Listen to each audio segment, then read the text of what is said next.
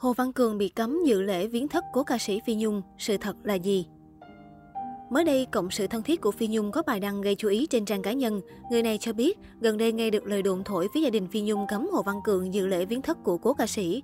Phủ nhận điều này, cộng sự Phi Nhung đồng thời cho biết, ai cũng có thể viếng thất cố ca sĩ, chỉ cần đáp ứng những yêu cầu cơ bản từ phía gia đình. Mấy ngày nay lại nghe thông tin là gia đình cấm không cho Hồ Văn Cường đến dự viếng thất của chị Phi Nhung. Xin thưa, hoàn toàn là tin vịt. Chúng tôi không cấm cản ai cả. Kể cả những khán giả gần xa muốn tham dự thì cứ việc đăng ký thông tin, tuân thủ theo đúng chế độ 5K và quy định hiện hành. Đầu óc không có tâm trạng để viết văn chương dài dòng, ngắn gọn vậy thôi. Tin vịt nha. Cộng sự cố ca sĩ nhấn mạnh. Thời gian qua, Hồ Văn Cường liên tục bị kéo vào lùm xùm tiền bạc liên quan đến Phi Nhung cũng như ekip của mẹ nuôi. Sau khi quản lý Phi Nhung công khai hình ảnh Hồ Văn Cường nhận đủ số tiền cách xê, hiện khán giả vẫn chưa rõ giọng ca trẻ đang ở đâu, sống như thế nào. Trước đó không lâu, quản lý Phi Nhung thông tin chi tiết về chương trình lễ chung thất, lễ cúng 49 ngày của ca sĩ tại Việt Nam. Theo thông báo, buổi lễ sẽ diễn ra từ 9 giờ sáng đến 12 giờ trưa ngày 15 tháng 11 tại chùa Pháp Vân, thành phố Hồ Chí Minh. Điều kiện cho những người tham dự là phải đăng ký trước và có thẻ xanh Covid-19. Liên quan đến cố ca sĩ Phi Nhung, mới đây ca sĩ Tracy Phương Trinh và con gái Phi Nhung là Wendy Phạm đã livestream giao lưu cùng khán giả trên kênh YouTube mới lập.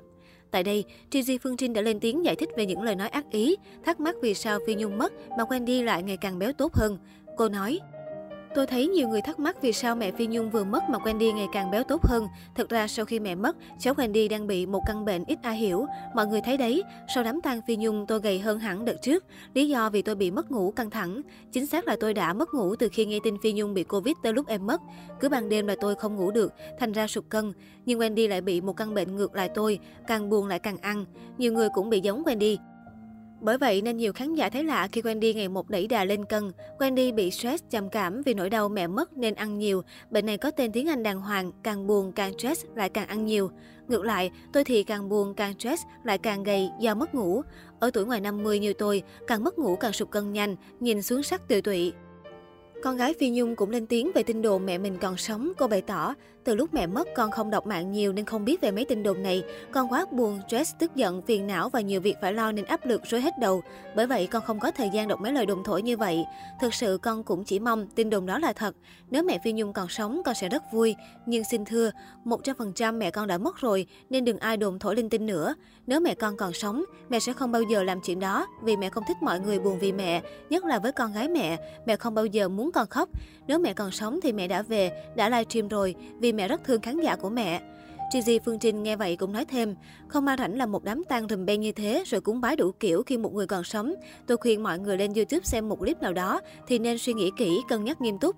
Hiện giờ có rất nhiều YouTuber xấu xa, cầu view bằng nhiều tin đồn thất thiệt. Chính vì vậy nên Wendy mới quyết định làm một kênh YouTube riêng để chia sẻ tin chính thức về mẹ, cuộc sống gia đình. Thông tin từ Wendy đưa ra sẽ là thông tin chính xác nhất. Bây giờ mọi người cứ xem những kênh YouTube nhảm nhí đưa tin bậy bạ rồi tin rằng Phi Nhung còn sống thì quá hồ đồ. Bản thân tôi cũng phải tránh không xem YouTube YouTube vì nó chẳng đem lại gì ngoài sự buồn đau. Chẳng qua nhiều fan vào hỏi quá nên tôi cùng Wendy trả lời một lần rõ ràng.